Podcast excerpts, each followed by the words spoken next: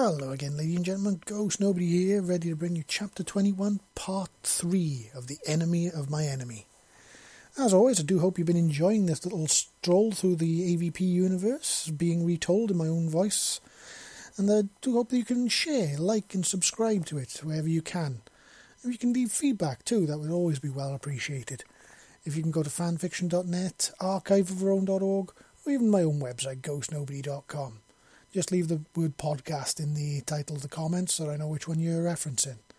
And, you know, if you while you're there at ghostnobody.com, head over to the Ghostly Link section. Check out Mortis. It's for sale on Smashwords and quite a few of the other vendors now, like Apple Books, Barnes & Noble, etc. It's my original tale, told in my own words, again. And uh, it's the first original novel that I ever wrote and have published. So you know, I hope you'll support me and pick up a copy and enjoy the tale of a one-legged, grumpy ex-SAS sniper and his alien Catarl catgirl companion as they fight their way through a zombie-infested Earth in a bid to try and escape. But what will fate have in store for them? Well, come along, pick up a copy and find out. You can only help support me as you do. So, without any further ado, let's get on with the show. Oh, but first, the usual legal disclaimer. I don't own AVP or anything to do with it. This is fan fiction, so don't send the uh, copyright infringer hunters after me. And uh, I just own the sexy Yautja huntresses. They're all mine. And firstly, or lastly, I should say, a bit of a trigger warning here. This chapter does contain some, you know, sensitive type subjects in the sort of sexuality form and uh, these can be kind of disturbing and what's the word upsetting for some people. So do say that you have been warned. If you've read this once already, then you know what's coming. If you haven't, consider yourself now warned. So let's get on with the show, shall we? Chapter 21, Part 3 Love Hurts, or so they say. Spike felt kind of nervous working on Rika's comm unit with Takel hovering over his shoulder. She was watching him intently. He had case open and was manipulating the delicate circuitry inside, circuitry inside with a small laser probe. What is that you use, Uman?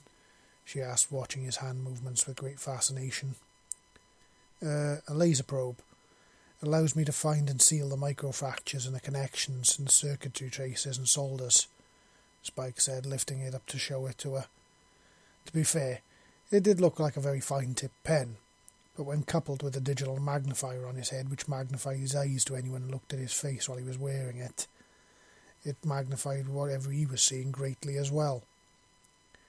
He could have opted to have had the cybernetic enhancements fitted to his eyes to assist him, but honestly, cybernetics like that kind of creeped him out, which was kind of hypocritical of him in a way given that he knew that some of the biggest tech, he was the biggest tech head going, king of the nerds, as it were. And with this, you can use it to fix the broken unit? She asked, and he nodded. Well, in part. This will let me fix the damage to the circuit board, but that's only one part of the damage here. Reaper must have taken a serious hit to do that, this much damage. But then again, Reaper's as hard as they come. It's totally like him to get beat to fuck and then keep on going somehow he said admiringly. His sergeant was one of his idols, and was the main source of pride for him that a man such as himself considered him a friend, especially as when he was one of the few people who'd seen both his medical and his service records. The man was one of humanity's most decorated soldiers. Because the Spirits were a top secret organization, their service records and in fact their personnel files were completely classified. Not like stuff like that actually stopped humanity's best hacker. Reaper alone had 23 medals, including top of the five honours that a human soldier can receive. The Gold Star of Honour, given for tremendous courage in the face of the enemy. He got that one for pulling a squad of colonial marines out who'd been captured by pirates and being ransomed. The Mark of a Hero, given for standing alone against insurmountable odds. He got this for being the last man standing after his entire squad was wiped out by slavers on a rescue mission to save colonists. Not only did he rescue the civilians, but he took out the entire slaver team single handedly after his team was lost. The Humanity Cross, given for exceptional service to humanity and saving of life, also given for rescuing another entire colony from slavers, single handedly saving over 3,000 lives from being taken as slaves. The Legion of the Dragon. This one was the rarest one of the five, because what it required to obtain it. It was received by giving your life for humanity or its allies, kind of like an old American award called the Medal of Honor. And in order to receive this award, it was almost pretty much single handedly handed out posthumously. You died heroically in service to humanity, or in that case, your country. There were only five recipients still alive, and he was one. Technically, as when he received his cybernetics, he was dead, and he revived later on. The far last of the five was the least well known of them, as its existence was a complete secret, known only to those who had received it, and it was called the Mark of the True Ghost given to those covert operatives who went well above and beyond the call of duty in defence of humanity. Quite a few spirits had this one, though none of the others knew who had it because exactly of the nature of it. It wasn't a medal, it was a tattoo, done in a very unique ink that only showed up under very specific and special kinds of light, and had a very slight and unique radioactive signature to it. It made it pretty much impossible to copy Spike was also chuffed to know exactly where Reaper's tattoo was. Once he'd learned of it, he'd decided to try and locate it. So once while Reaper was in decon, he'd reprogrammed the lights to give off that very specific light frequency, and when Reaper had looked up to see what was going on, he'd revealed it on the back of his neck. Are you saying that this Reaper is a better Uman than you, servant? Takel said, making Spike snap up from his happy memory of his friend and balk at her words, but he sighed heavily. I suppose in a lot of ways, yes, mistress, he is, but he cannot do the things I can. So we all have our strengths, and this here, this is mine, he said a little sourly, but the Kel didn't look all that convinced. You should take pride in yourself, Uman. If you come over as weak and pathetic, then this is how everyone will see you. Is that what you wish? Be seen as weak and pathetic all your life? she asked in a surprisingly flat tone of voice for a rather insulting question that she'd just laid at his feet. I'm not pathetic, he yelled at her in a flash of anger, and he saw her draw herself up, obviously not used to being yelled at, especially by an Uman. Watch your tone, Uman. Remember who you were talking to. If I had not made a promise to my sister not to strike you, you would be laid in a pool of your own blood right now. You will show me with respect. I am your mistress. You will remember this. She snarled in a voice so menacing it made his blood run cold, and his heart feel like it stopped beating for a moment and turned to ice in his chest. yes, mistress, he said in a voice laden with both fear and self hatred. He was a elite spirit for crying out loud. He hated being beholden to her like this. Having to call her mistress was like she was some kind of monarch or something was utterly degrading. Though he supposed it was his fault in the first place. If he hadn't played that punk or merchant to Shara, then they wouldn't have decided to get a little vengeance on him and land him in this situation. And he did suppose that Reaper had saved his ass by turning her vengeance off by offering her service to her for stealing of a kiss.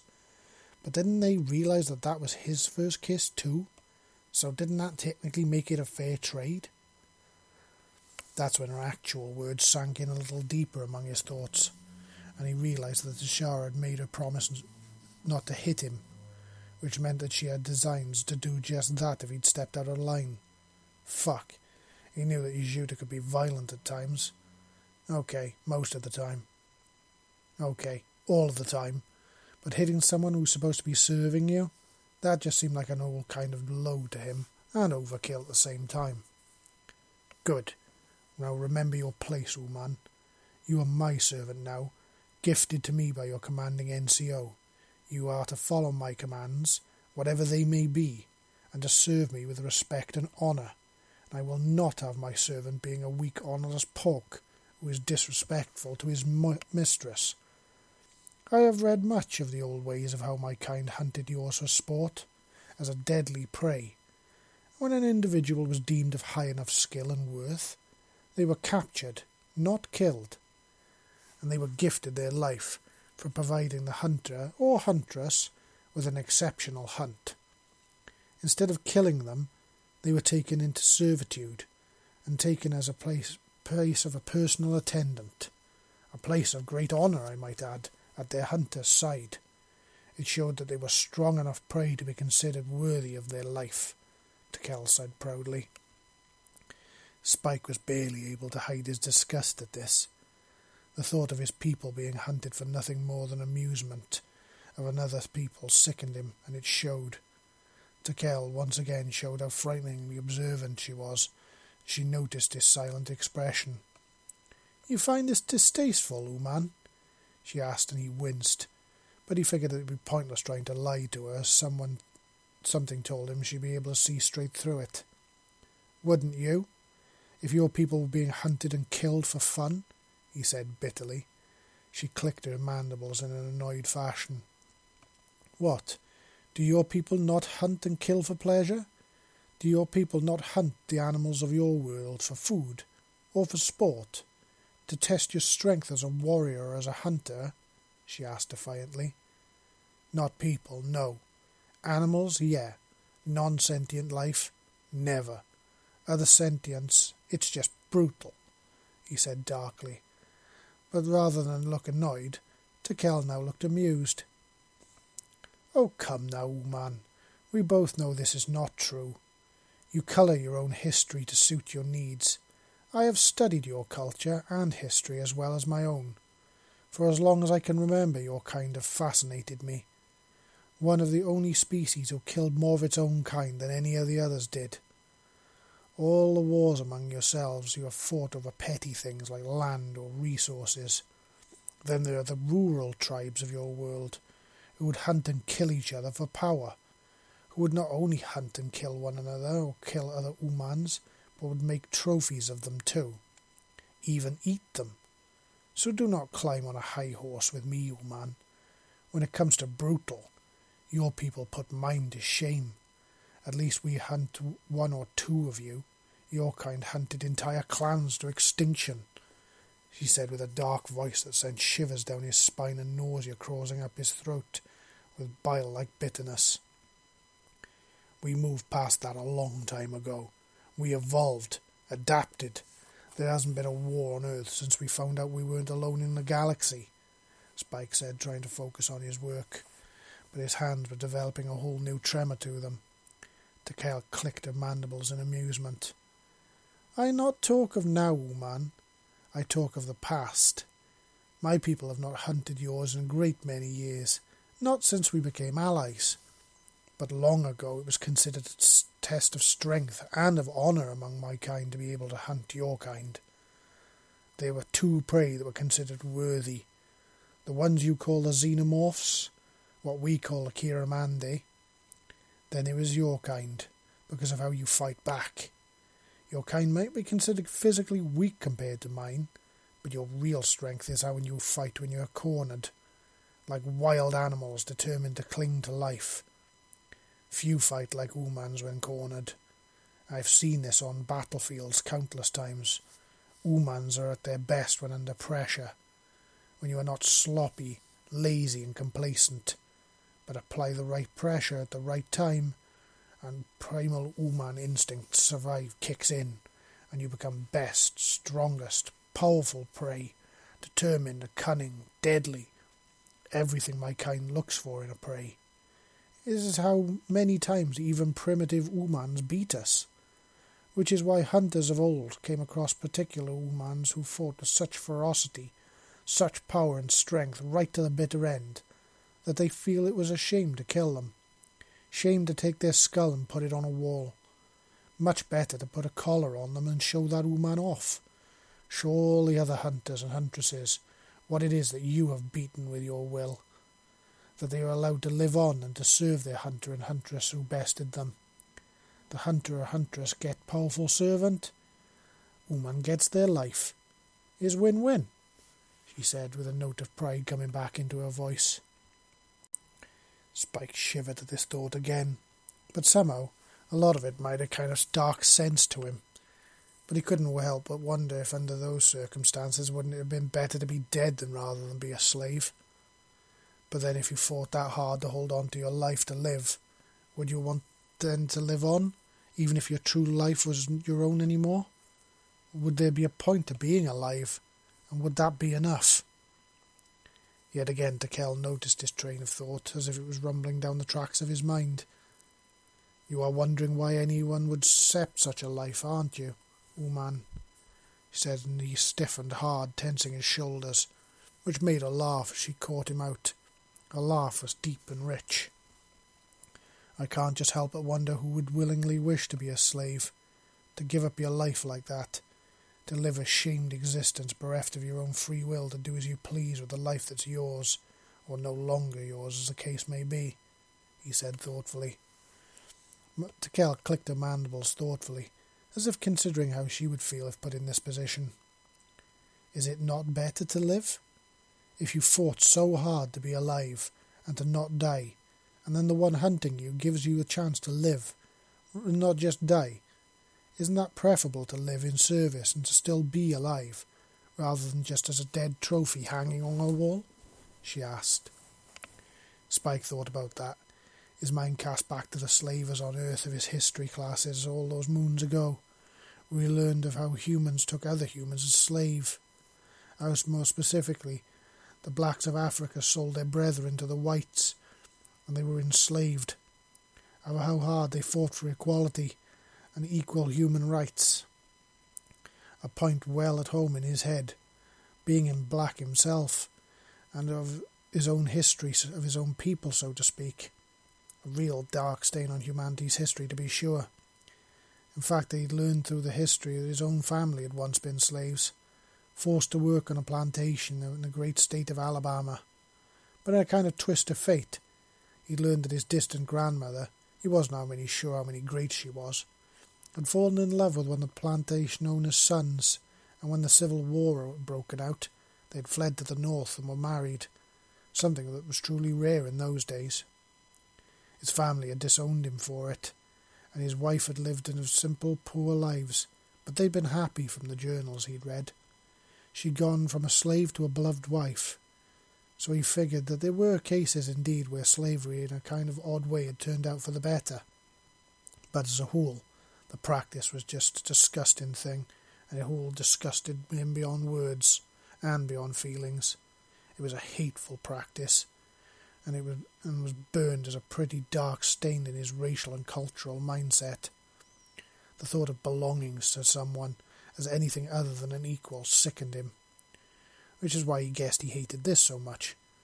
Despite the fact that she hadn't actually done anything to him, it was the fact that she could order him around and make him do stuff that he had absolutely no say in. Granted, being in the military, that sort of thing happened every single day. But still, he wasn't a slave. He had a say, however small it was, and it could be ignored. But his opinion was heard, and then his skills were respected. He decided to go with a diplomatic answer rather than answer with all out anger, because that was a battle he just really didn't fancy fighting right now. I suppose it would depend on the master or mistress now, wouldn't it?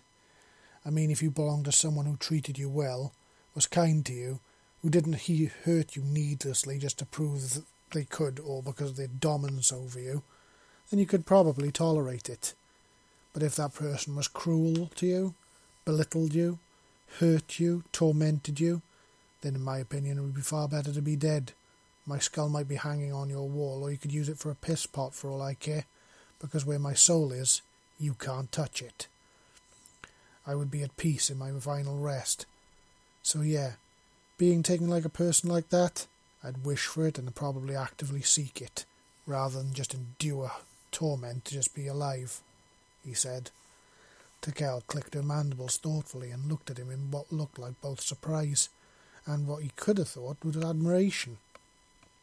It was obvious she had not expected the man to reply in this manner.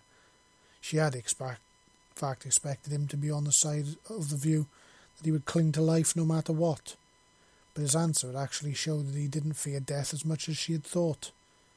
Maybe there was more to him than met the eye. She would have to investigate this. Umans had been a particular fascination of hers for a great many years. She had met many spirits before and fought alongside them. She had fought alongside the Uman colonial marines as well. For her money, the marines were a bunch of undisciplined porks who barely knew which end of their weapon to point at the enemy. But the spirits? Now they were vastly different. Granted, they were made up of a great many species, not just Umans, but the Uman spirit she had met were strong and very capable individuals. It granted them a great measure of respect among her people. Spike himself was among their number, so that garnered him the same respect, because she had heard tales of how their grueling their training was. In fact, it was this that had put her off wishing to join them herself. Though, from what she understood, it didn't apply. They chose you. So for whatever reason, they had chosen this weak-looking Uman, and he had survived their training. So that granted him some measure of respect, but his behaviour and his personality were different, vastly different, in fact, to what she would have imagined to expect of such a professional soldier. In the far past, her people had hunted Umans as prey. The strongest among them had been chosen to be hunted. Sometimes these individuals won the hunt too, killing the hunter or huntress, which meant they were released without any comeback, and even given a gift from the hunter or huntress's clan as a mark of skill and their respect.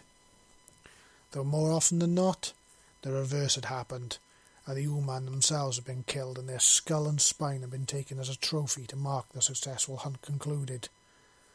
Though there had been numerous occasions where the Uman in question had just been hunted and had been of such exceptional skill and determination that even at the end had been bested by the hunter or huntress.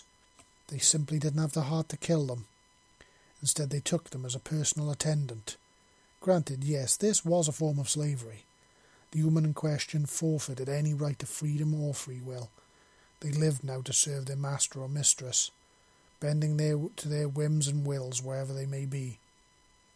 But there have been a great many recorded cases of these relationships blooming, creating both a friendship and an odd form of kinship between the two.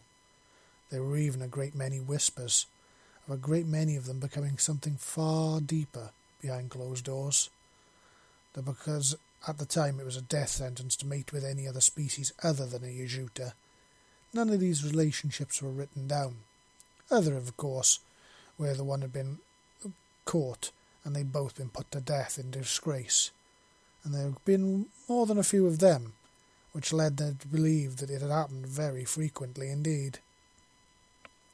Takel herself was no stranger to sex, or to sexuality.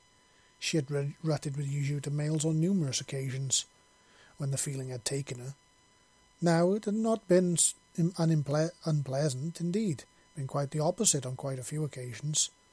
But she did, however, feel that it was lacking in some way, like there was some part of the thing that was missing. Though what that was, she had no idea. When she'd first read of these Yautja had been put to death with their attendants for such relationships, at first she'd wondered why any Yautja in their right mind had risked dishonour by and disgrace by doing something like that with an Uman? What could drive them to wish to risk everything for a quick rut with an Uman, with a prey species, with something so inferior to them? Then the law had changed, after the actions of Clan Mason and the legendary Tick Mason, formerly of the Shadowclaw clan. This sparked the existence of the Uman hunt, an agreed event that was agreed with the leaders of the Uman world, where huntresses and hunters were allowed to come to the Uman worlds with the intention of hunting themselves a mate among the Umans. At first she thought it was stupid and disgusting practice. Who in their right mind would want to wish to mate with an Uman, a porking prey species? But with the popularity of it, and the ever increasing numbers of their kind that promoted it, it became clear to her that there was obviously something to it, that so many of her brethren were being lured away by it. However, what that was eluded her. Maybe this Uman servant of hers could enlighten her. At the very least, it would be fun to act out a fantasy she's had for a great, very long time. While she'd ha- and she'd developed it while reading the history of her people, to be a great huntress who fought a strong prey, and rather than kill him, took him as her servant, as her slave, as her personal attendant. So, you do not fear death, Uman? She asked, interested in his response to this as she watched him work on the delicate electronics with such incredibly fine dexterity that she couldn't help actually be impressed with it. Spike sighed heavily, which irked her slightly. She didn't like the way her questioning him seemed to be bothersome to him. She was just about to remind him of his place yet again when he answered her. It's not that I don't fear death exactly. Of course I do. I like living, and I like being alive. In fact, it's my favourite thing, and I want to continue to do it for as long as possible. It's the fear of death that drives my will to survive and to fight on. But I think that under the right certain circumstances, it'd be preferable to be dead. Don't get me wrong, I don't want to suffer. If I can get away with a quick and painless death, I'll pick that every time. I mean, you'd have to be an utter sadist or a masochist or something to want to die in screaming agony. But again, it's part of my world too. I'm a spirit, and it's something I'm damn proud of. I achieved something so very, very few ever get to, and it's a source of constant pride for me, and it puts me in the face of death pretty much on every other day. Plus, if it means saving the lives of innocent peoples, or of my brother and sisters in arms, then I'll gladly do it. Die, I mean. But it's not something I seek out. It's not something I can say hand on heart I'm not afraid of. I worry about what comes next, and if it's going to hurt when I do go. Certain things like the existence of those dream warriors, who know that there's an afterlife, do make things a little better. But you still got to worry about it he said in such an earnest voice that she forgot her anger at his attitude. It had been a surprisingly honest and earnest opinion, deli- delivered with something like surprising maturity for someone who she perceived to be immature because of the pranks he played on others. Hmm, maybe. I think I see your point, Uman.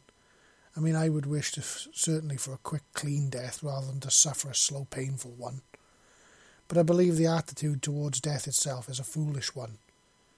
It will find us all eventually, regardless of place or status, or time indeed. When it is your time to go, and it is your time to be called, to have a chance to know when that time will be is a gift that seldom few ever get. But when the time comes, all you can do is face it with dignity and honour, begetting a warrior, she said. Spike seemed to think about this and nodded in agreement. I believe you're right there, mistress. I wouldn't want to die like a coward, screaming and bawling like a child. But that doesn't mean I'm not going to fight for my right to exist or to live, or even to live as I see fit. It's a right humanity has earned and fought long and hard for, and I'll be damned if I ever give it up, he said. And that last part caught her attention quite clearly, and she tilted her head curiously.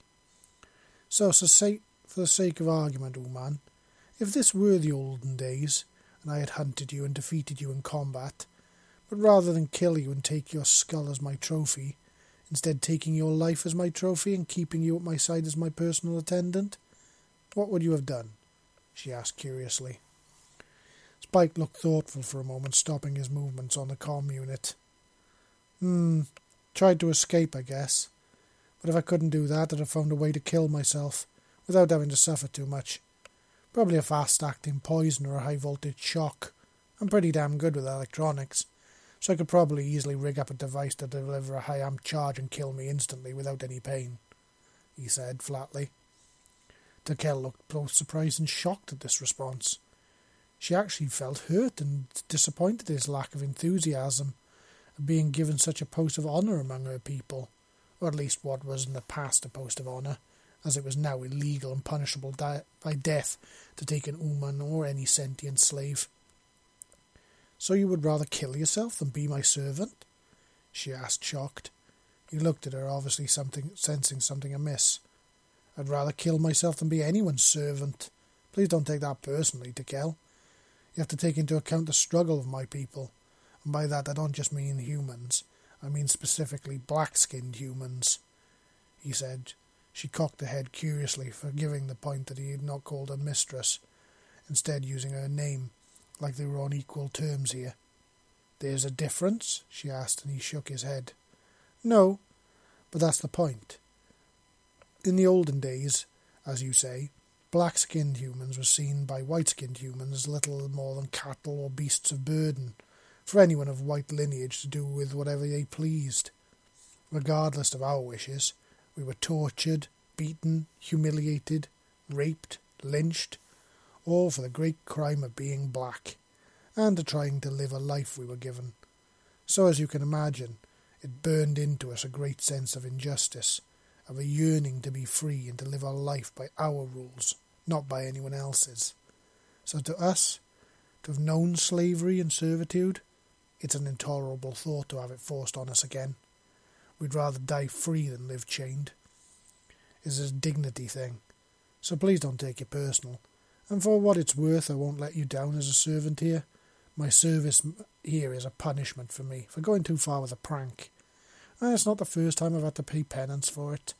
I once had to scrub, scrub the damn gym clean for a month after Inferno did her training, simply because I dyed her dreads neon pink while she was asleep.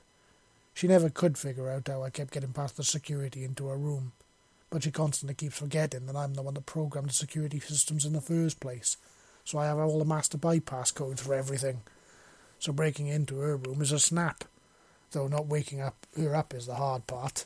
But I'm pretty sure I got that down to a T now, he said with a bit of a childish grin. If you had dyed my dreadlocks pink, I would skin you alive and wear your skin as a loincloth. In fact, I'm surprised my sister lets you get away with it, the girl said in a very matter of fact voice. Well, in essence, she doesn't let me get away with it, as you say. She always hunts me down afterwards and punishes me in some way or another, like making me clean the gym after she's trained in it. And boy, you that girl can sweat up a damn storm, let me tell you. It was getting the blood out of the damn mats after her and Reaper had been practicing martial arts is the nightmare. Yautja blood does not wash out. Spike said in an irate voice, and Tikel looked surprised. He beats her at hand to hand combat? she asked, and Spike nodded. Not all the time. Understand the pair are pretty evenly matched, as they only go as far as they do because they utterly trust one another. Inferno has her Hellcath training and her spirit training, not to mention her size and strength going for her. But Reaper is a lot faster, and with his cybernetic enhancements, he actually has the edge on her. Granted, he never uses that is that arm of his on her at more than ten percent power anyway, but it it makes them pretty evenly matched, especially when you take into account her hunting instincts and well his combat processes, as well as his massive amounts of experience in the field. The pair always do wind up knocking lumps out of one another, he said with a note of praise in his voice for his two comrades. Tikel actually felt insulted that an Ooman could beat one of her kind in hand to hand combat, and it made her interested in what this training of theirs actually involved. But she knew that he should, he'd never give that up.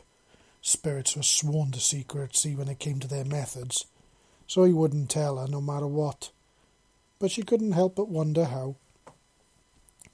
Though, to be fair, Reaper has that arm of his, and it is a major advantage.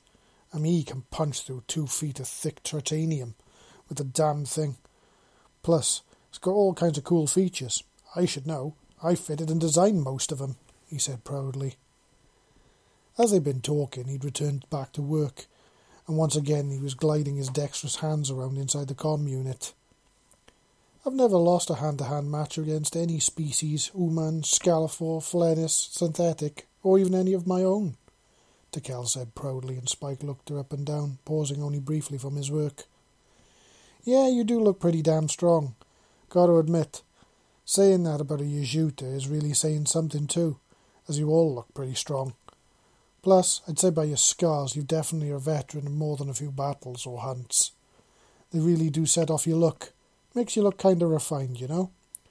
I've met more than a fair, fair share of Halcrath. Most of them are missing some body part of one kind or another.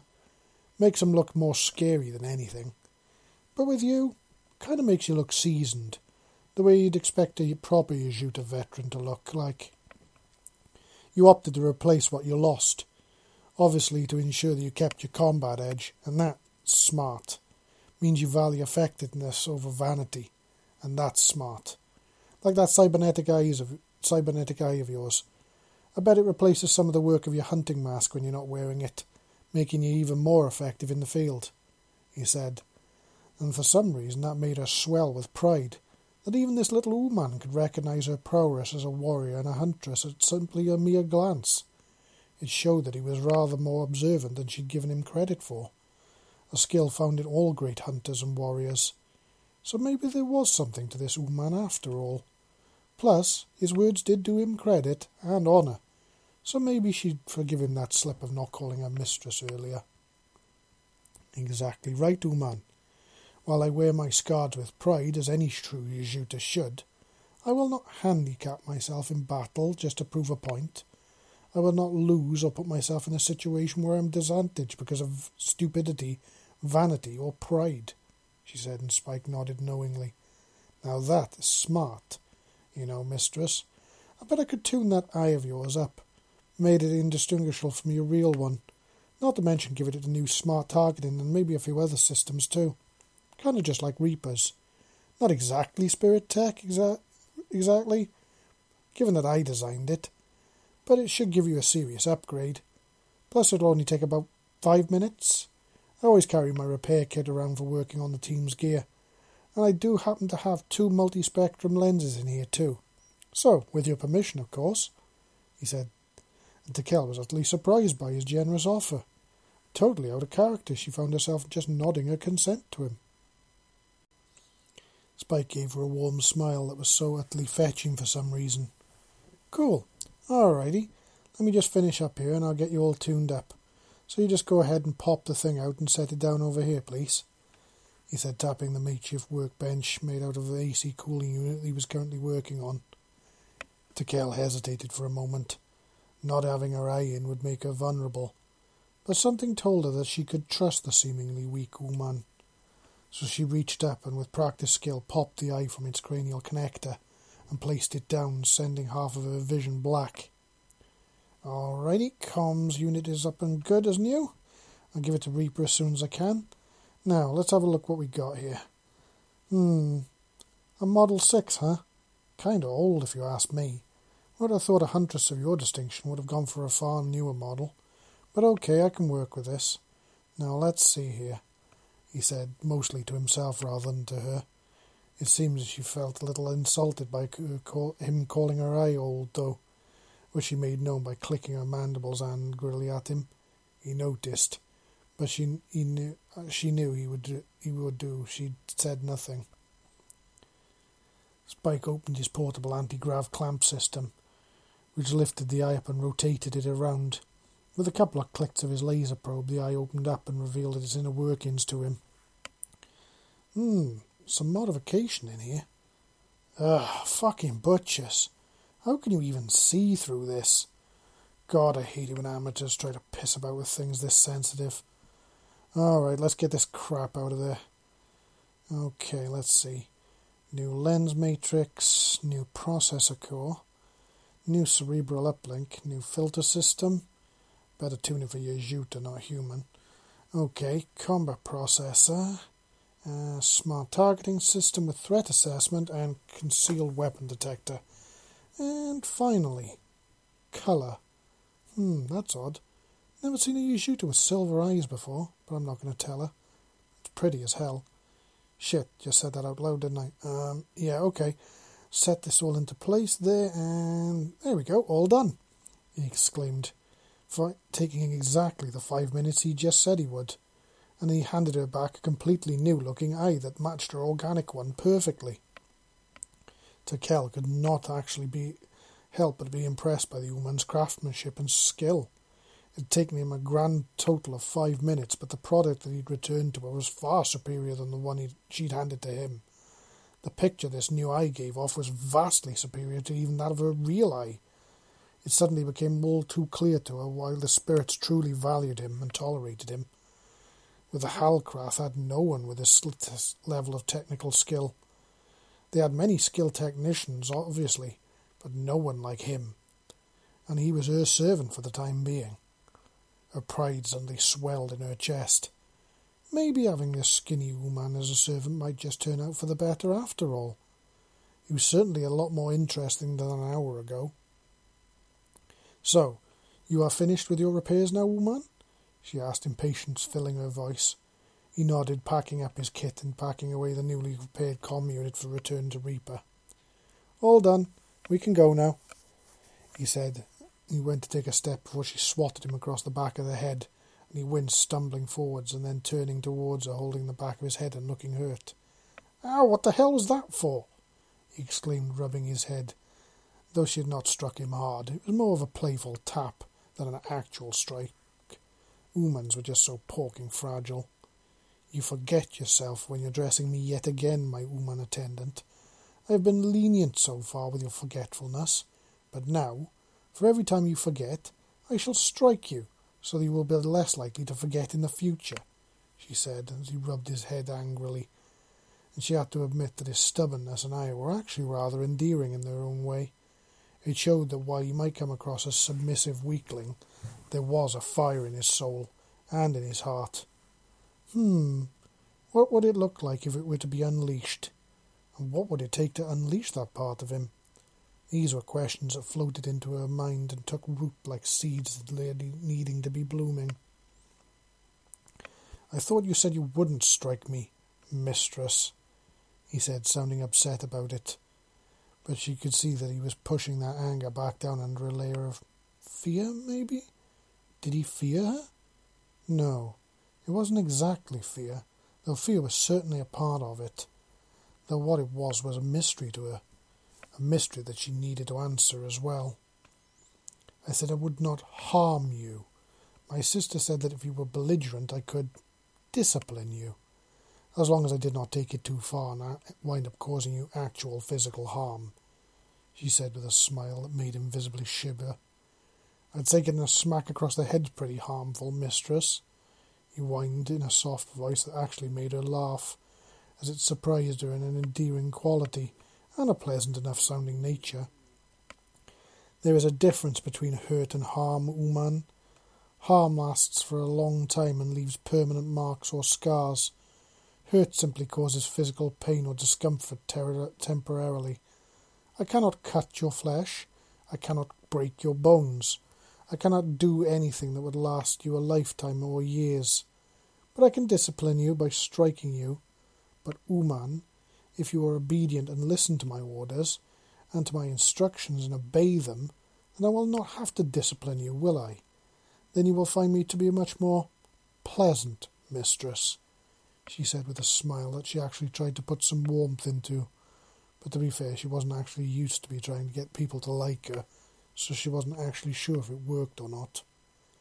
But for some reason she found herself wanting this woman to feel at least very at least comfortable around her. Preferably he would like her as his mistress and obey her willingly. That way it would be much more ideal and pleasant for both of them. That or she'd push him over the edge and she'd see the real Uman hiding under the facade. But she did worry that the results could be rather unpleasant if she did that. But somehow the thought of breaking him rather appealed to her and repelled her all at the same time. It was an interesting conundrum, to be sure.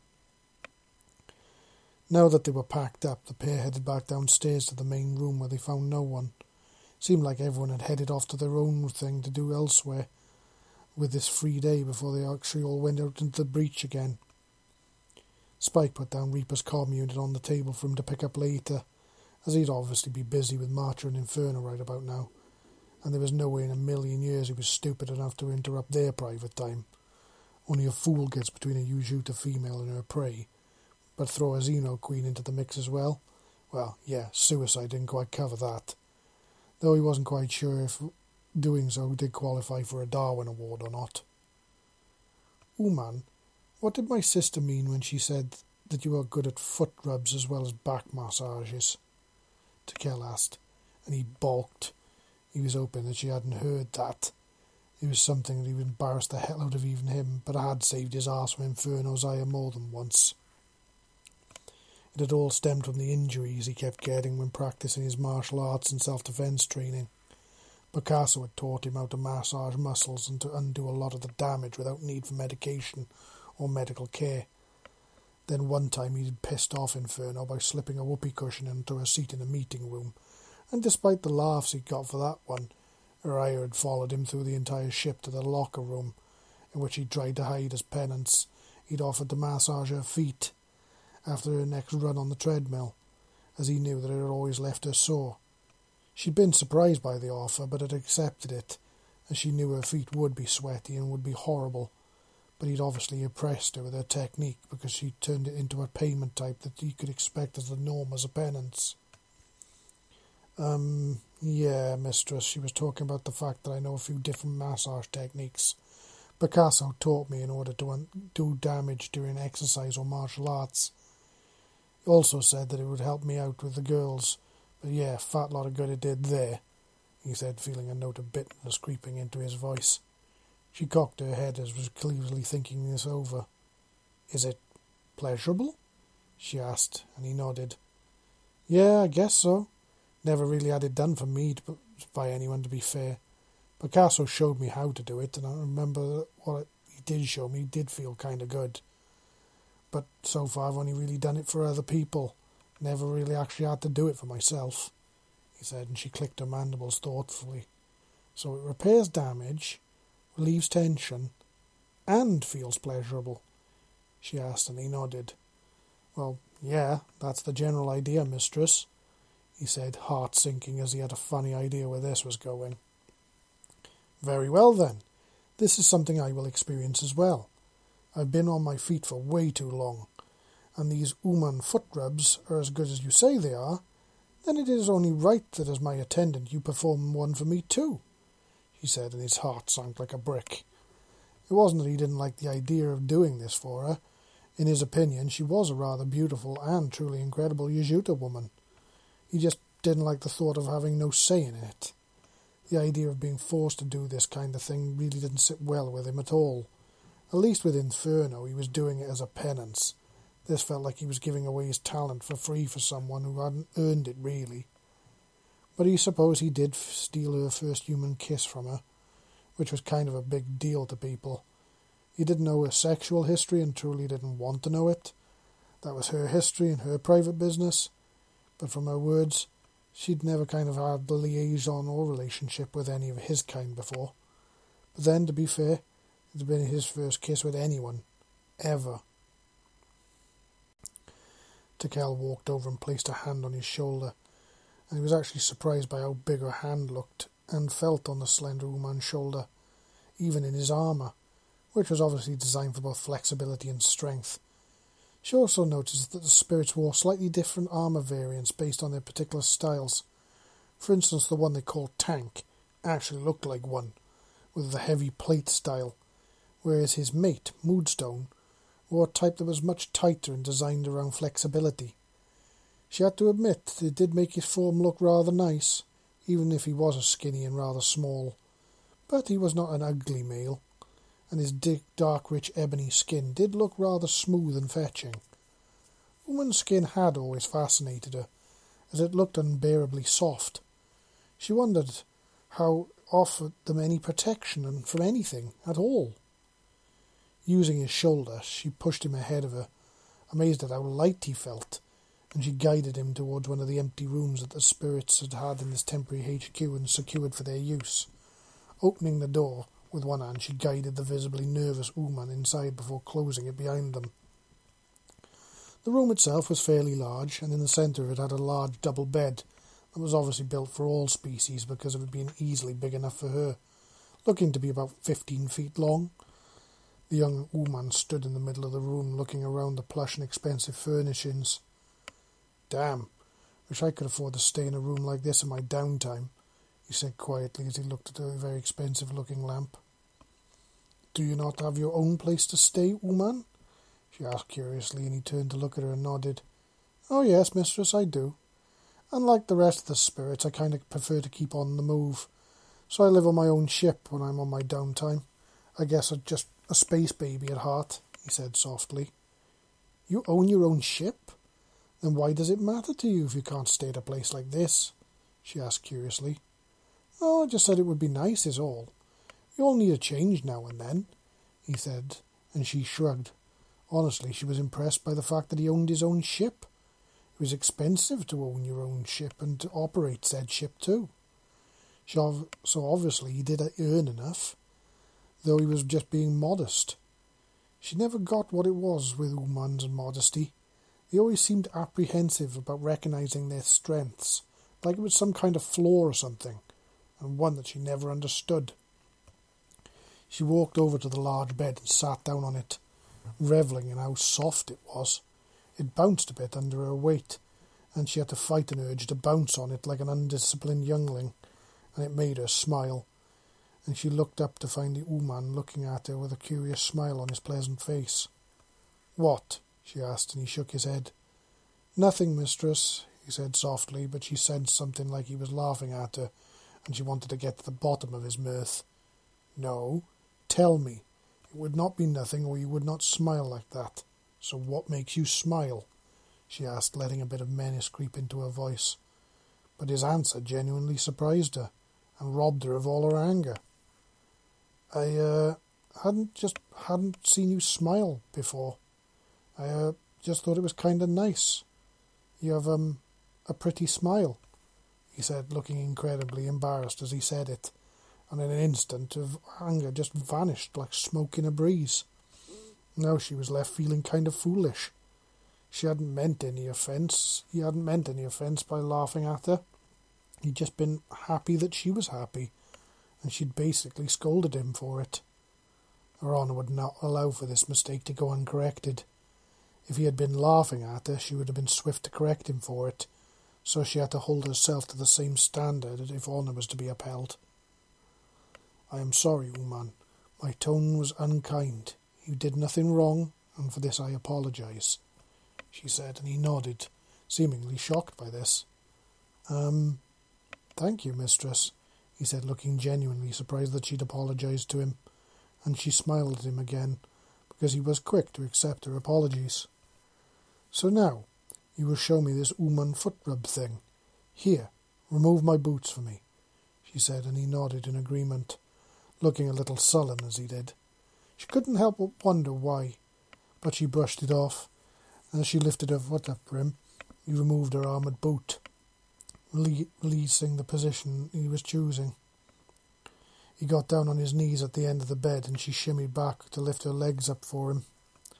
Spike sighed heavily as he got down on his knees at the end of the bed, as if this could be any more embarrassing. Now he was on his knees before her on the end of the bed, she was really taking this mistress thing to the bloody max. She seemed to be revelling in her having a human at her beck and call. But what could he bloody do? Reaper had basically given her his service as a personal attendant and made it so he had to obey her. So if she wanted a bloody foot rub, it was his job to provide her one. But that didn't mean he had to like it. Even if she was pretty. Hell, it wasn't like he was opposed to giving a pretty girl a foot rub. Far from it. In fact, it was exactly the opposite. If she was his girl and he her guy, hell, he'd shower her in them all the time, all the foot rubs and massages his bloody arms could well handle. In fact, his mind cast it back to a particular fantasy that persisted in his head. A bloody soppy and probably stupid one, to be sure, but it was his, and he secretly loved it. It was one of him sharing a bath with a pretty Yautja girl, and she would let him soap her and clean her predlocks one by one, and then he would slowly turn it into a shoulder massage that turned into the making love in the bath water. But when he opposed to doing this by forced, then hell, he hated being forced to do anything really. That's probably why Reaper had done this to teach him a lesson. As he removed her huge boots, he revealed large feet, and he couldn't help but be amazed by them. They were even bigger than Inferno's feet, and she had a serious pair of tootsies. Instead, instantly he saw the bruising and discoloration on them, and he couldn't help but be a little concerned. Um, mistress, are you sure you're okay here? Must have been on your feet for quite some time to do this amount of damage. Yes, and she scowled at him. Are you calling me weak, Uman? she asked and he felt a little confused till he remembered how Yautja could feel if they felt you were insulting their honour. He shook his head. Not at all, mistress. It's just I'm seeing some quite some damage here. It must look like it's quite painful. I'm just amazed you were able to stand up at all, is all. I'm not trying to insult you, I'm just worried, is all. He said, and her expression changed to one of both confusion and then melting into surprise. It is not like I had a choice, Ooman. I have been on my feet for quite some time since we were dropped in, and with all that is outside, it's not like I had chance to rest, she said, obviously confused by his concern. Spike nodded, and then he lifted her f- left foot up, inspecting her sole, and seeing the bruising on the cream-coloured underside of it. Okay, mistress, this first part is going to hurt because of all the damage, but it shouldn't last too long for me to get the blood back into it. But it is going to feel like you dipped your foot into molten metal. The pins and needles are going to be all the way through it. But it should pass, and then it will feel like it's getting really hot.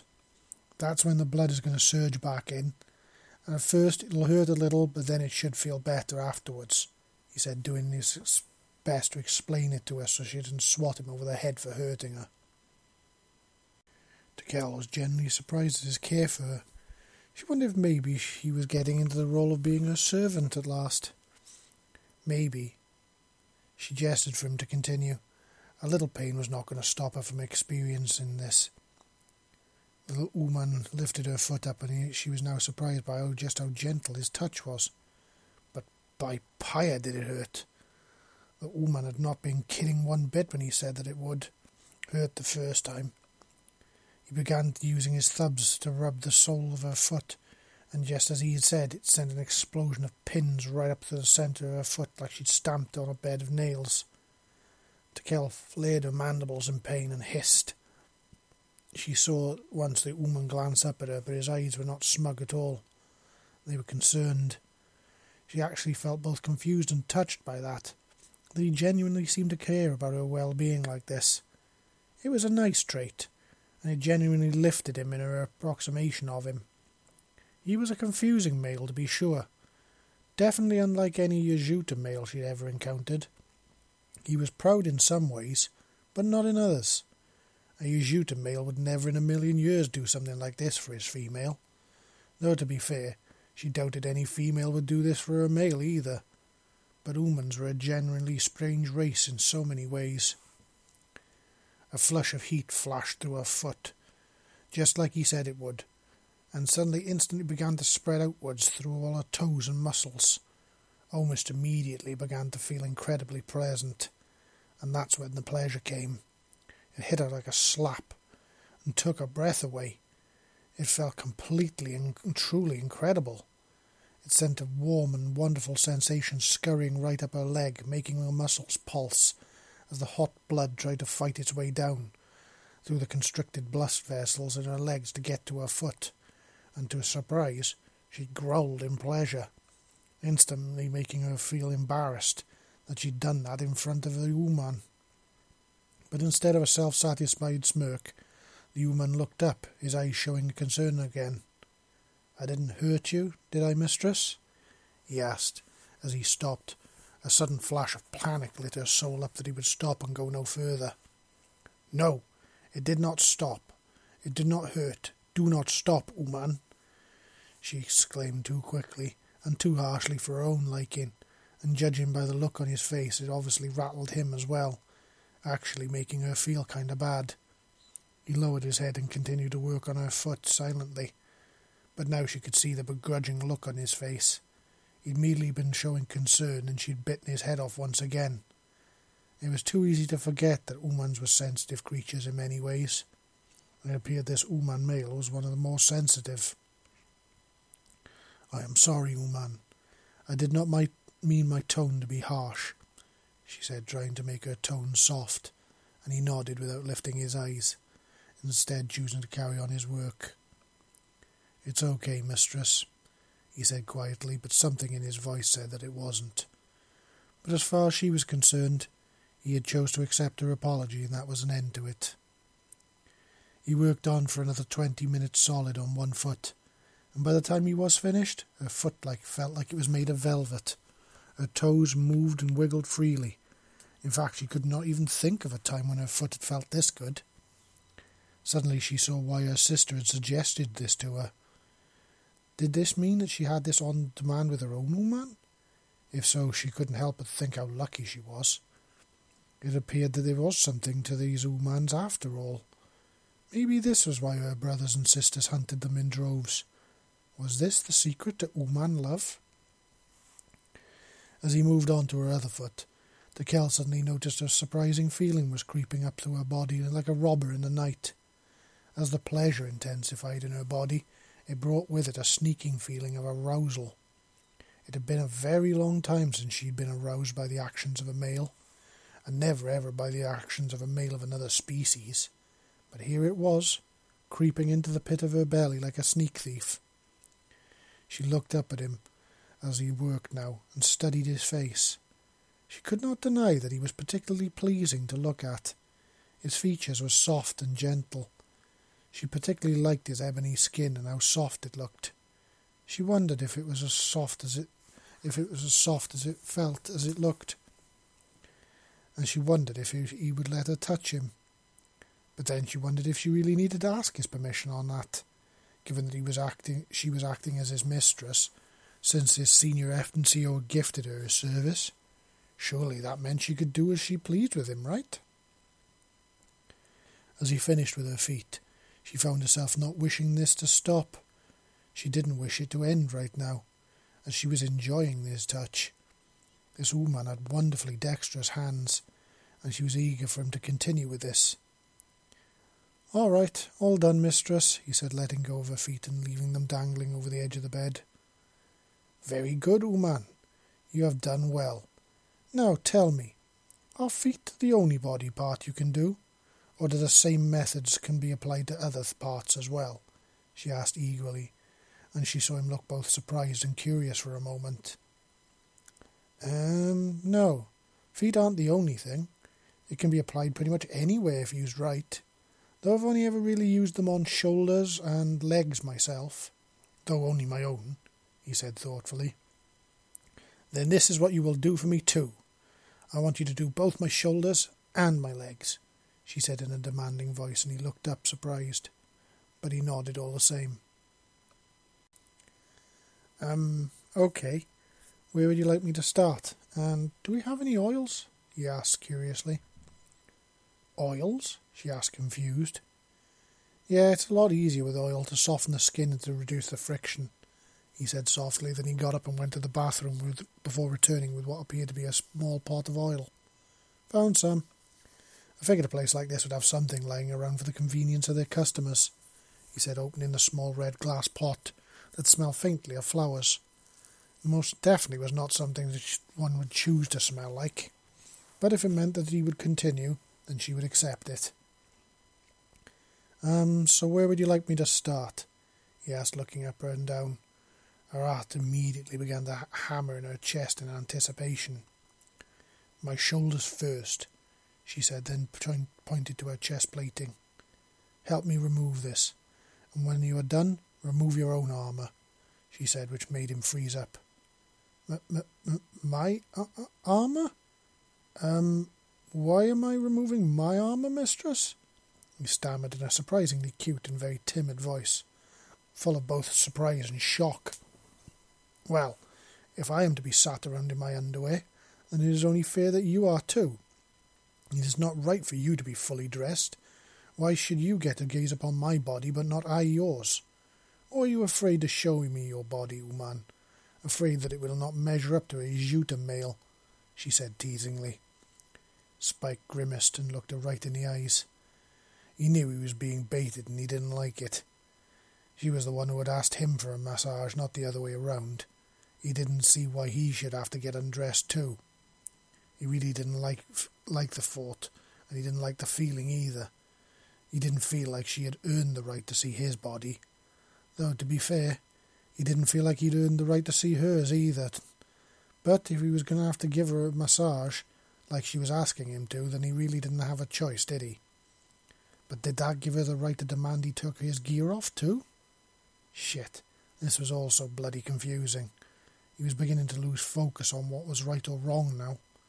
It was like it was all beginning to blur into something different. Suddenly he was beginning to just realize why people described these things as shades of grey.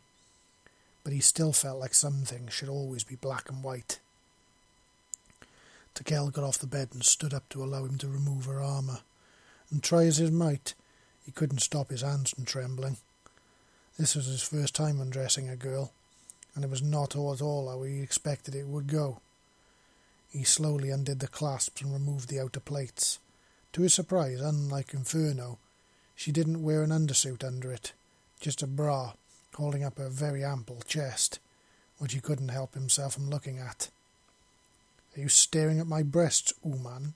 she asked in a flat and almost angry sounding voice that sent pulses of fear through him.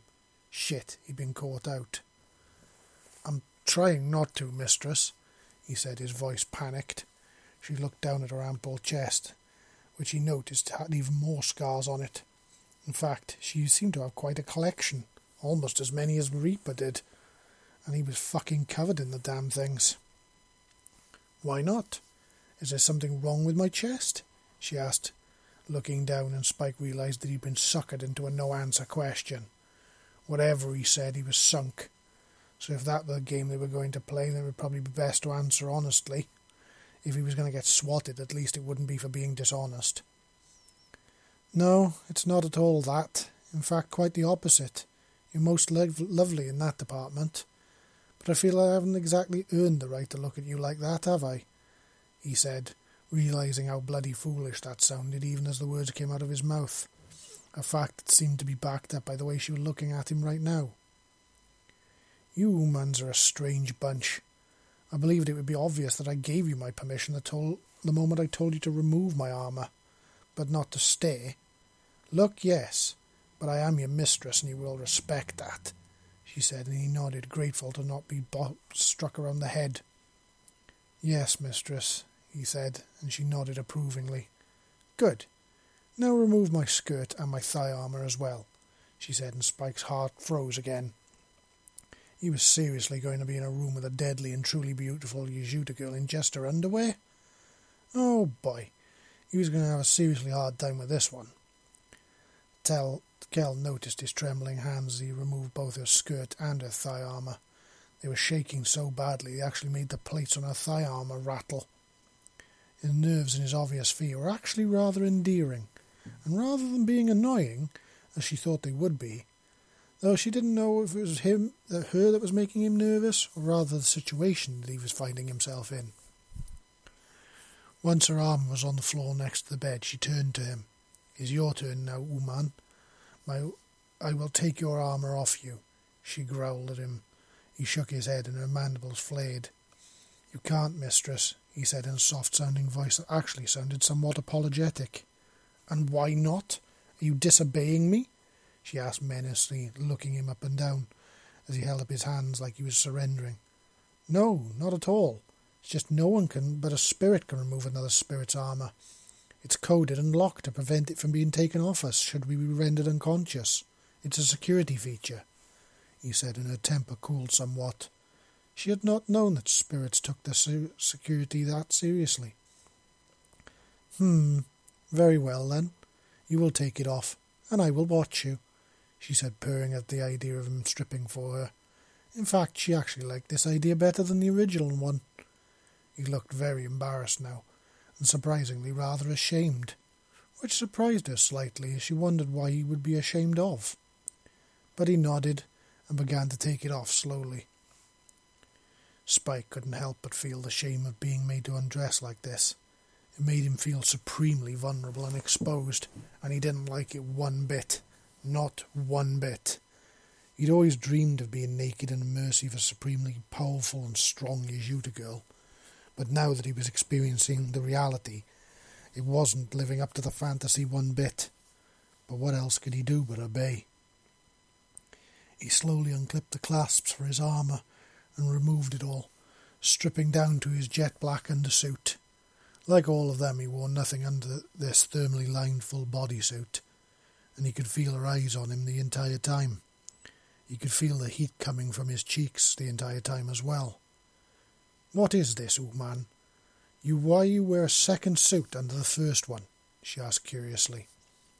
It's a thermal suit, designed to keep us warm in, in cold temperatures and cool in hot temperatures, he said, trying to explain. Suddenly he noticed her looking down when he glanced down as well. His shame grew even worse. He realised his body had betrayed him, and the bulge in the front, bulge in the front of his suit gave away that fact. While he was in this thoroughly uncomfortable situation, he actually liked what he'd saw in the form of a scantily clad body, which in his mind had opened up a whole new can of questions. Like, was it fair on her that she was, he was able to look at her when she wasn't at him? So did he have any right to feel both embarrassed and ashamed of what he could see? Take it off, Ooman. I wish to see what is underneath it, she said, sounding a little breathless and eager. Did she actually like what she saw in him? He knew he liked what he saw in her, but he didn't like this whole power dynamic thing at all. He always thought that when he, when a woman saw him naked for the first time, it'd be something he chose to do and wasn't being forced into. That they would be equals and would be both eager for it, no more or no less. But, but, but, I'm naked underneath it, he exclaimed, his heart leaping into his chest. He couldn't deny that he was at least one part excited, but the remaining parts were fear and shame, not to mention embarrassment, and they were drowning that. Are you defying me? she asked bluntly, and he looked her in the eyes, seeing a commixture of anger and and something that was maybe hunger. I didn't say that, mistress. I'm just saying that underneath this thing I'm naked, he said, sounding the same. So, what is your problem, Ooman? Are you ashamed of that your own body? You would believe that it would pain me to see it?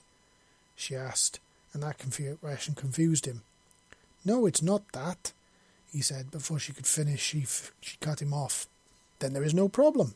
Take it off and let me see you, she demanded, stepping forwards and looming over him, cutting an incredibly powerful and intimidating figure that made him shrink back in fear under the sheer presence of her.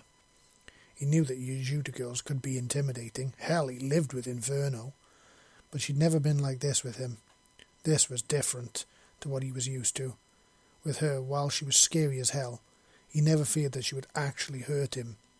With this girl, he had no idea what she was truly capable of, and right now he began to experience a very real and very genuine fear. Backing up a couple of steps, he slowly reached up to the neck and began to unzip the suit, pulling it down his body like a giant black banana skin, peeling himself out of it till it was laid on the floor like a giant black puddle, leaving him standing there naked, afraid and ashamed in the middle of the room, feeling the weight of her gaze upon him. Tikel felt utterly invigorated as her Ooman stripped the skin tight black suit off, revealing underneath that his skin was just as black as the suit itself. He was utterly ravishing. She couldn't believe how truly beautiful he was under that suit. Suddenly the Ooman hadn't made more sense to her. They were beautiful, truly and utterly beautiful. She had no idea that Oomans were like this.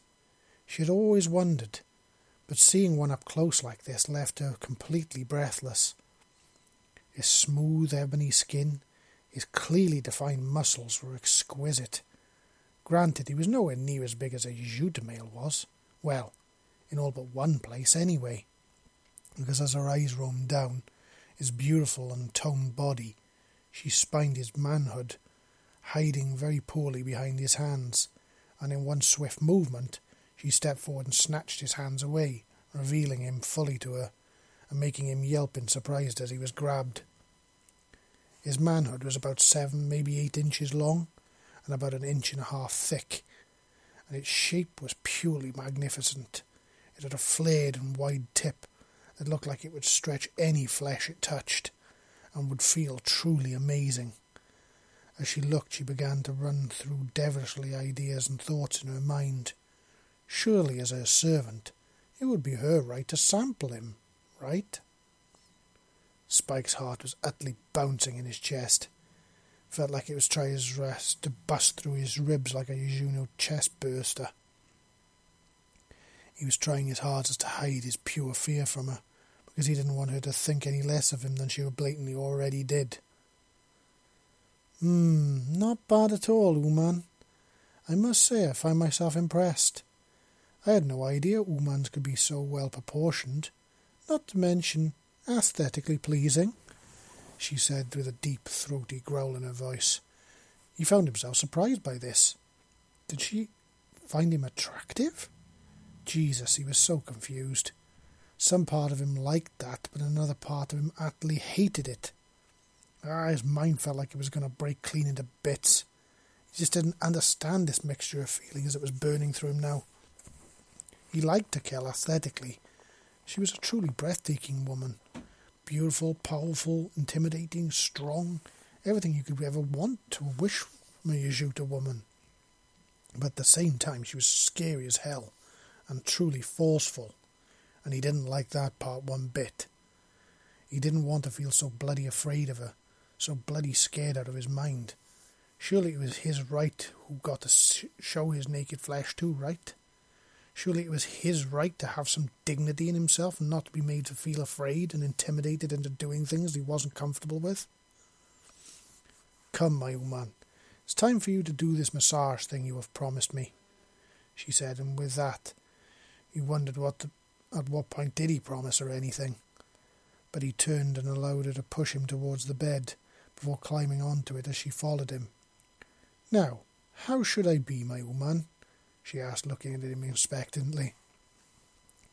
Um, either one of two ways works for both, really, mistress. So it's matter of choice on what makes you feel comfortable. For the shoulders and the back, either laid down or sat with your back to me. For the legs, again, either laid down or with your back on the edge of the bed. It's up to you, he said. She looked thoughtful and then nodded before turning her back to him and began sat facing away from him. Begin, she said in a very commanding voice. So he did. He coated his hands in the very flowery smelling oil and began moving up behind her. He began to work his fingers into her hard, steel like shoulder muscles. It was like trying to mash iron ingots under a rough skin. This was the very first time properly touching a Yautja, and the skin of hers felt like the feet didn't count. Tikel began to growl and he couldn't tell if it was a ple- pleasure based growl or an anger based one, as they were very similar. But she didn't strike him, so he guessed it had to be a pleasure based one, or at least swinging down that end of the scale. Yes, Ooman, this is good. I like this. Do not stop this, she growled, further backing that up. He had to admit he really did like making her feel good like this. He really liked the way her skin felt, too. He also liked the unusual smell that was coming off her as well. Tikel had never felt like anything like this in her life. It was like pleasure in its purest form. The way this beautiful Ooman's hands worked and pushed blood into all of her muscles, making them throb and pulse underneath them. It was wonderful beyond words, and it also seemed to make time speed up to the point where if you blinked, you'd miss it. It felt like one moment he was beginning the next, he was patting her shoulder tops with his nimble and wonderful hands. There we go. All done. Your shoulders are all fixed, mistress, he said, moving around her to the side. Anger surged through her. She didn't want this to end. She didn't want him to stop. But as she moved her arms, she realized that he was indeed right. Her arms now felt as light as the air itself. You shall do my legs now, yes? she asked, and he nodded. She moved to the edge of the bed and lowered them to the ground. Seeing this, he moved off the bed, moved around so that he was between her legs on his knees, between her massive legs. Then begin, Ooman, she said commandingly. Spike was utterly rapt by how strong her legs were. He could literally feel the sheer power that she had in them, and given that he'd seen them with his own eyes how far Inferno could jump, he knew there was more than enough power in these thighs of hers to crush him flat. So being between these things, these between these long legs, was both scary as hell and exciting too. He couldn't help but take a glance up at her crotch, which was positioned directly in front of him, and the fact that her thong-like underwear did very little to cover up her modesty, he couldn't help but feel the rush of blood to certain parts of him that accompanied it. If she thought his touch on her feet and shoulders was incredible, then the feeling on her legs was purely divine. The way his nimble fingers worked their way up each of her calves in turn, making them pulse and burn with pleasure as he worked the blood back into them, was heavenly. When he was finished with her calves, he moved up onto her thighs, and she couldn't help it. The sight of him on his knees between her legs like this began setting off feelings she'd never imagined in a lifetime that she would ever feel for an old man. It was so purely turning her on. Her arousal began to burn like in her belly like liquid fire. With every move of his hands it grew brighter and brighter and brighter, till she could barely stand it. Suddenly the words a tank had whispered into her ear swam down into her mind like a surge of power in her heart. She looked down at the position Ooman was in, and he worked, and he was working, and she realized that every so often he was glancing up at her womanhood, and a smile broke out across her mandibles. There we go, mistress. Finished. So, how do they feel? Spike said, resting back on his heels between her legs. She flexed and stretched out first her left and then her right, and nodded approvingly. Exceptional, Ooman. You have done very well. I am most impressed with you. But you have left me with a great want and need. So now, shall we move on to the next thing you shall do for me? she said with a deep, growly purr in her voice. He looked up at her and she moved her hips forward, so that she was sat right on the edge of the bed with her thighs spread far apart. He glanced down. This is what you shall massage for me next she said, reaching down and pulling her underwear to one side to reveal her sopping wet mating hole to him, and his eyes went as wide as dinner plates. Spike's heart both jumped for joy and sank like a stone all at once. He was utterly stoked to get to see something so beautiful, but then reviled into being pushed into it.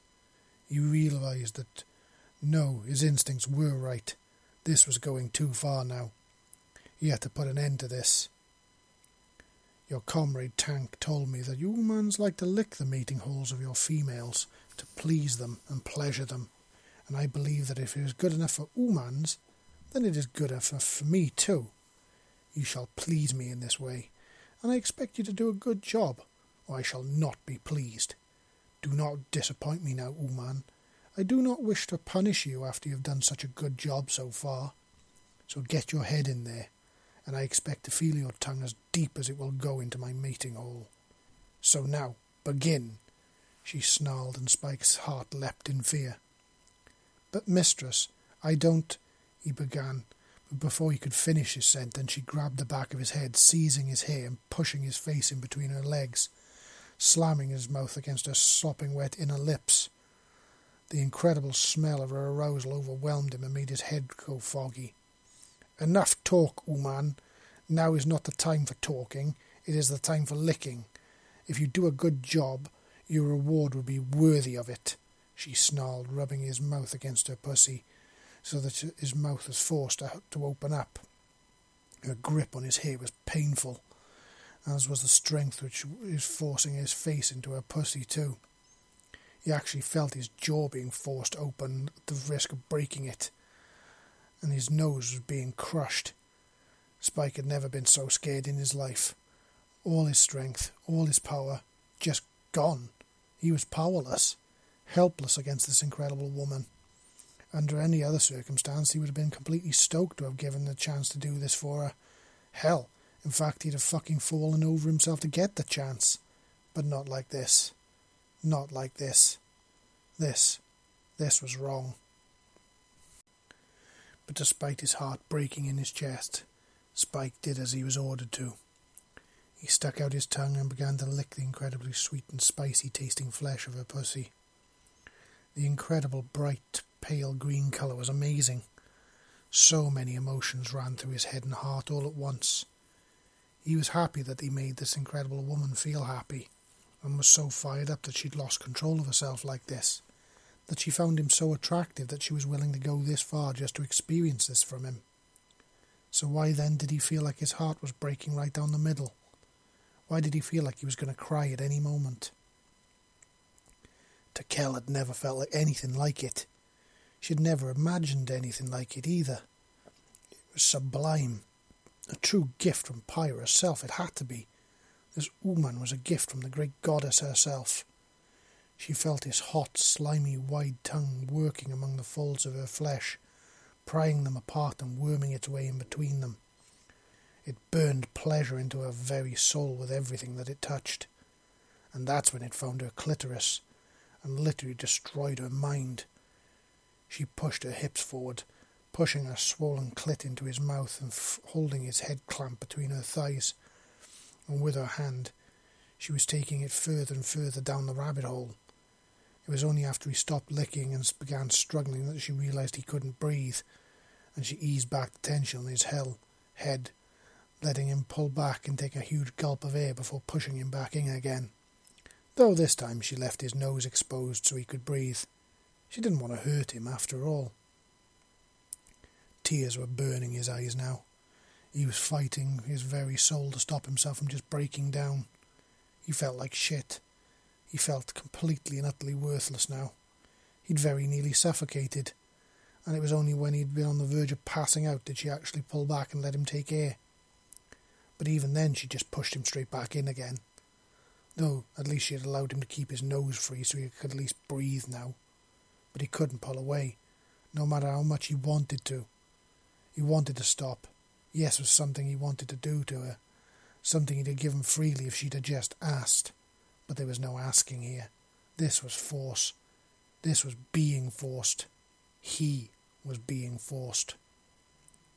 The pleasure in Tikel reached epic proportions, and though his tongue slid back up inside her again, exploded with a swift push of her hand, she sealed his mouth against her mating hole, forcing him to swallow what felt like gallons of her nectar that pumped out of her as the explosion went off. There was nothing like it on this world, on any world. She suddenly realized what she'd been missing out on, what she'd been missing her whole life. She was making this Ooman hers, no matter what it took. She was claiming this beautiful Ooman male, even if she did live only a fraction as long as he, she did. She was keeping him. This Ooman was going to be hers and no one else's. She was going to claim him, claim him, and make him the happiest Ooman alive for the rest of his life and it would start right pauking now. She was going to make this unclaimed Ooman a man tonight. She was going to reward his good works with her body. She was going to mate him and make him beg for more. But little did she know that right now that little Ooman who had just run away with her heart had had his home broken in two. Spike panted hard, trying to order his thoughts, but his mind felt like mush his emotions were all over the place, and he was desperately trying to keep himself in order. His mouth was coated with gallons of feminine nectar that had just been pumped down his throat. He'd be, he'd be lying if he'd said he'd hated the taste. He didn't. He liked it. But then he hated the fact that he did like it. But he hated what it had just the fact that I actually utterly hated it. He felt like a piece of meat, like he was worthless, like he didn't matter at all, like all that he was worth was what he could give. Tears were running freely down his cheeks now.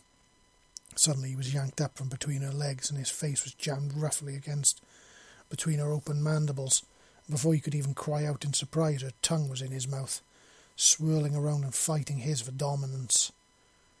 Suddenly he found himself spinning, like he was lay, being laid out flat on the bed, and Tikel was mounting him. His sudden disorderment of his mind suddenly grasped what was about to happen to him, and it snapped. It was fight or flight time, and it triggered. He, this time, he decided to fight. He reached up and tried to push her off him, but she caught hold of his wrists and slammed him back down hard as he was trying to fight to sit up. Feisty, man. I like it when you wrestle with me. I will win your body and your heart, Ooman. Just see if I don't. You will belong to me, Ooman, to me and me alone. Now I see why my sisters hunt your kind in droves. You are a gift from the divine, she growled in a deep voice full of want. The dam just broke in Spike, and the tears began to pour out of him like a child.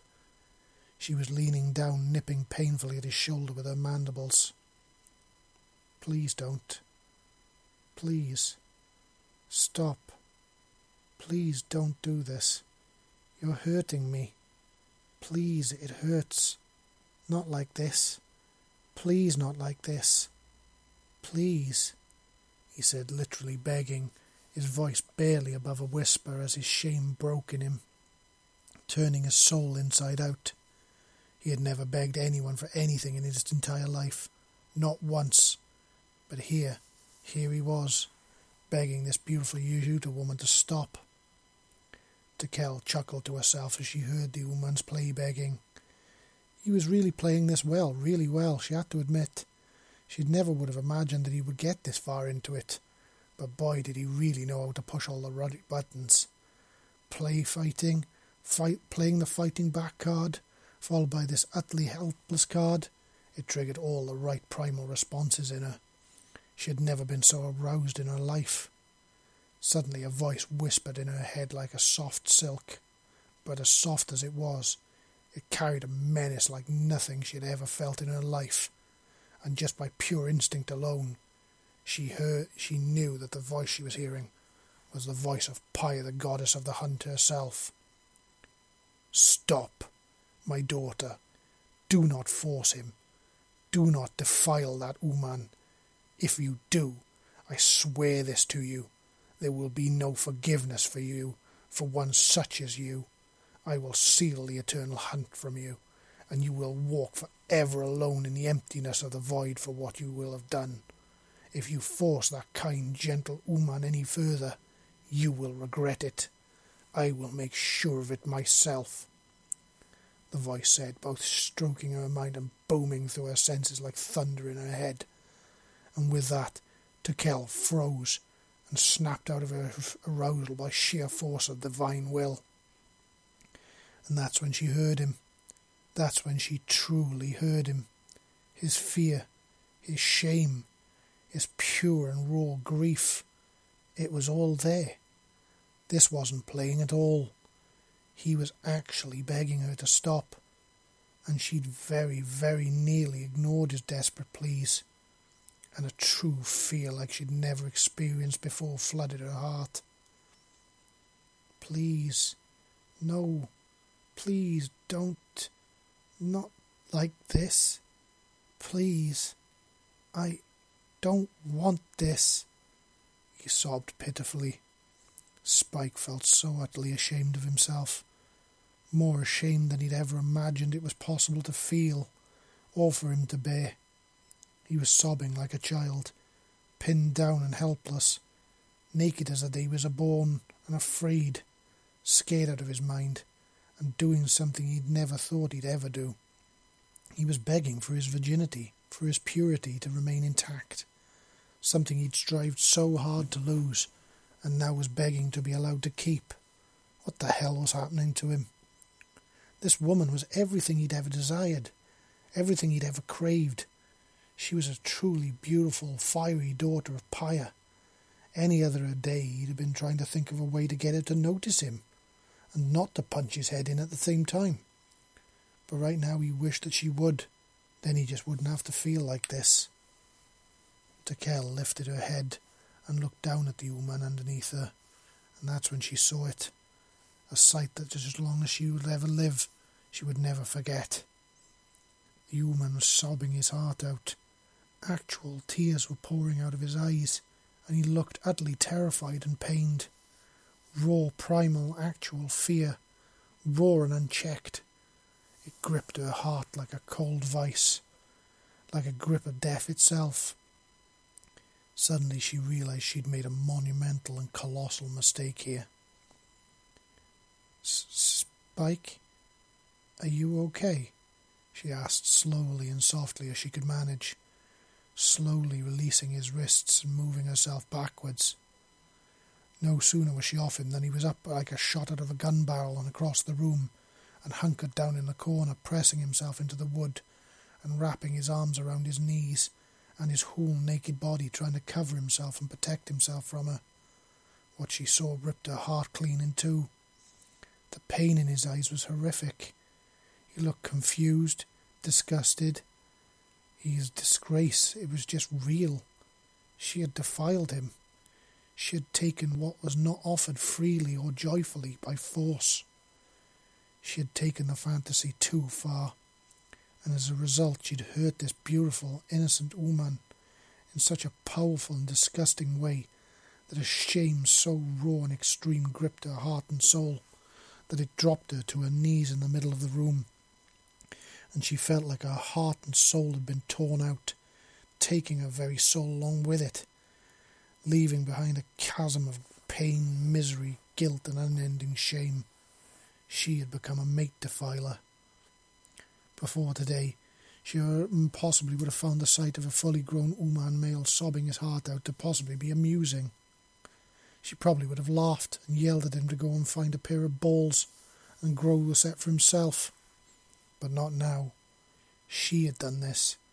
She had torn these emotions from him. She alone had caused this. Her vile actions had done this to him. His sense of honour, she had made him to obey. He had, as fear had earlier, she had wondered what would happen if she truly broke him. Now she knew and she completely and utterly hated herself for it. For she had broken and stained something so innocent and pure that it stained her own soul. Breaking him was not what she had truly wanted at all, but she had realized this too little, too late. What she had wanted to actually give him was strength, confidence, and a power to call his own. But instead she had done this to him, and it was truly pauking awful. Spike, I'm sorry. I'm so pauking sorry. Please, please forgive me. I didn't mean to. I I thought you were happy to do these things with me. I did not realize that you didn't want to. Please believe me if I had known, I would have stopped. But but I thought you were enjoying it. I thought you were happy serving me. It's no excuse for what I've done to you, from what I have taken from you, that I cannot give back. And there is no forgiveness, but I beg for it all the same. I offer the only thing that I have that is of equal value for the pain that I have caused you. I offer my life as payment for this utter disgrace that I have caused. I have shamed myself, and I have shamed my clan. I do not deserve to live with this knowledge and joy that was not meant for me. So please, say the word, and I will take this blade of mine and I will end my life right here and right now in disgrace, and I will stand before Paya and accept her judgment. Or, or you can do it yourself. I will not resist your judgment either way, she said, moving slowly across the room, kneeling down and holding out a blade to him. Spike's head was in a mess. He heard her in the fuddlement. He heard her words, and he heard the weight of the pain behind them. A part of him screamed out for it, for the vengeance he now felt he was owed, for the reclaimment of his sullied honour after what she had done to him and forced him to do. But at the same time, it was the pain of her voice that hit him like a slap. It hit him so hard that it forced him to lift his head and dry his tear filled eyes so that he could truly see her and what he saw shocked him more than words and justice could ever do. Before him, on her knees, with her head touching the floor and her hand outstretched, Tikel held out a wicked looking dagger to him. She wanted him to kill her for what she had done. She wanted him to end her life rather than to live with the shame of living with the fact that she had defiled another sentient being, that she had forcibly taken away their right to choose and their right to say no what was done with their flesh. But even with what she had done, he couldn't bring himself to do it. He just couldn't bring himself to take the life of a being this beautiful away from the world. She had survived hell itself, only to be killed by her own hand for making a stupid fucking mistake in the heat of a moment. And that's what it was. And he could see it clearly now. A mistake. A big one, yes, but a mistake all the same. If she had truly not cared about him or about the way he had felt, then she would have just carried on. She would not be right now on her knees in front of him, offering him her death as payment for her honour and for his honour as well. But here she was. Something inside Mike snapped, like a part of his brain that had been blocked off from him, and it suddenly lit up. Thoughts and feelings whirled from him, and suddenly he just felt so completely clear. I don't want that. I don't want you to die, Tikel, he sniffed, clearing away the tears and trying to speak clearly through his mottled voice. She lifted her head, and he saw something that he never in his life would ever forget a huntress crying. The weight of this hit him like a hard slap. He had never in his life ever imagined a Yautja to be incapable of crying. But right now, her bright silver eyes, he saw the pain and the self loathing. He saw clearly that she not only understood now what she had done, but hated herself for it. And he didn't want that. Not at all. You took my service for me sullying your honour with a kiss, correct? he said, pulling himself out of the corner and summoning every single ounce of strength he had left for what he was about to do and what he was about to suggest to do.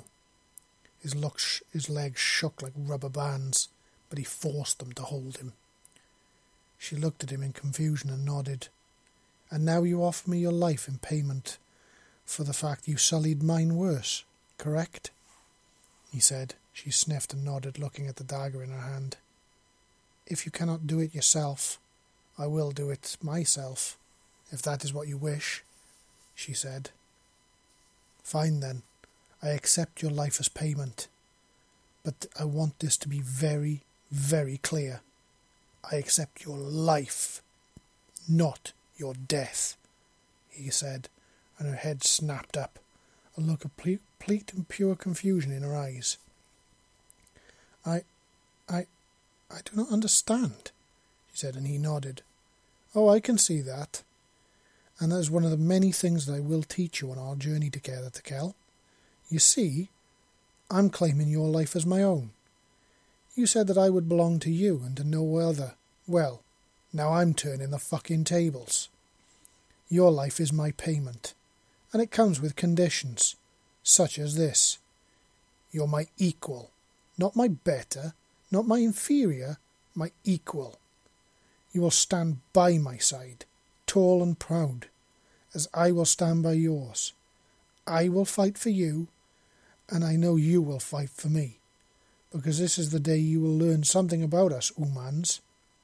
We can forgive someone we love when they make a mistake, he said, and Tikel's mandibles just dropped open. Love? she exclaimed, and he nodded. That's right, you pauking heard me. Love. You were about to claim me for the same fucking reason, right? You got a taste of what we can do, and you realized that while we're small and weak, we're far from pathetic. Now imagine this, Tikel, that what you nearly made me do, and what you did make me do, which you forced me to do, imagine this. Imagine I do it freely, of my own choice, of my own want to do it for you, to make you happy. Because, and here's the real kick, if you'd simply asked me to, I would have done it. You didn't have to force me. You didn't need to force me. I would have simply given it to you. Do you understand now? Do you fucking see? He said, and she looked even more shocked. You would have given it to me? she asked, looking at her hands, and he nodded. Not like that, and I don't ever, ever want it to be like that again. Don't get me wrong, I love how strong you are. It turns me on. But there is no need to force what is given willingly, and there is no need to humiliate either, he said proudly. And Tikel's head fell forward. I, I, I don't deserve it. I don't deserve your love, not after what I did. On my world, the sentence for mate defiling these days is death, she said, and Spike knelt down before and lifted her chin to make her look at him. No, you don't deserve it, but I'm giving it to you all the same, of my own free will, of my own fucking choice that is fucking mine to make. So, if you want it, claim it. Claim me, and I'll be yours forever. But know this treat me like a servant again, or hurt me like that again, and I won't ever forgive you. Not now or ever. Oh, I know FYI here, the sentence is death. Just one at my side, not at my hand, he said. Tikel broke, and with lightning speed she dropped the dagger and threw her arms around him, holding him so tight that he felt his ribs creak under the weight and power of her grasp, which was fed not only by her strength, but her weakness and her emotions. He endured it. Thank you, Ooman. Thank you, Spike. You truly are a gift from the goddess herself. A gift I don't, not in any way deserve. But I accept your terms. I hereby pledge my life to you. You will be my male, and I will be your female from here on till the day I die. No other male will ever touch me. I am yours now and always, she said, and he leaned down and once again lifted her chin. And as tenderly as he could, he kissed her mouth. As I pledge to you the very same, Tikel.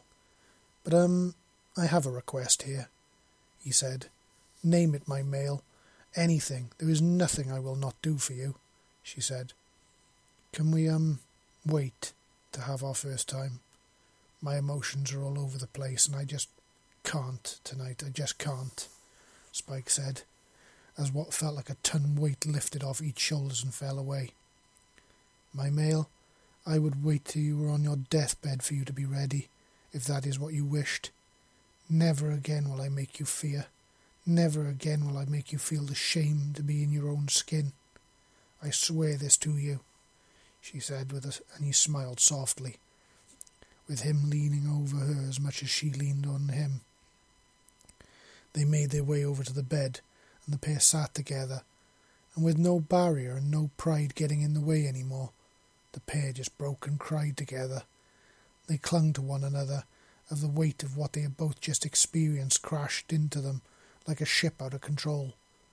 For the first time in her life, Tikel knew what it was to be not only truly forgiven, but to be truly unjudged.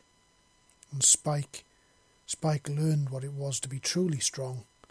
After two hours of solid crying, in both joy and pure pain, for wrongs old and new, the pair literally just slumped together into the bed and fell sound asleep together, clinging to one another, for nothing would ever, ever break them apart ever again. And that was chapter 21, part 3, ladies and gentlemen. Now, this one was an emotional roller coaster, I do, I do have to admit, but rereading that after so many years after writing it, and it brought back quite a few memories which you might have heard in my voice from time to time. So, yeah, but I do hope you enjoyed it all the same. I mean, it is uh, it was a rather painful and tricky subject to sort of broach time to time, and I have touched upon it once or twice throughout the works, like in Chronicles and in this one. And I do hope that I kind of accurately put it into words for everybody. And I do hope that, you know, you can enjoy the experience for what it is in a written form, or now in an audio form. So, until next time, this is Ghost Nobody signing off and saying, I'll see you next time.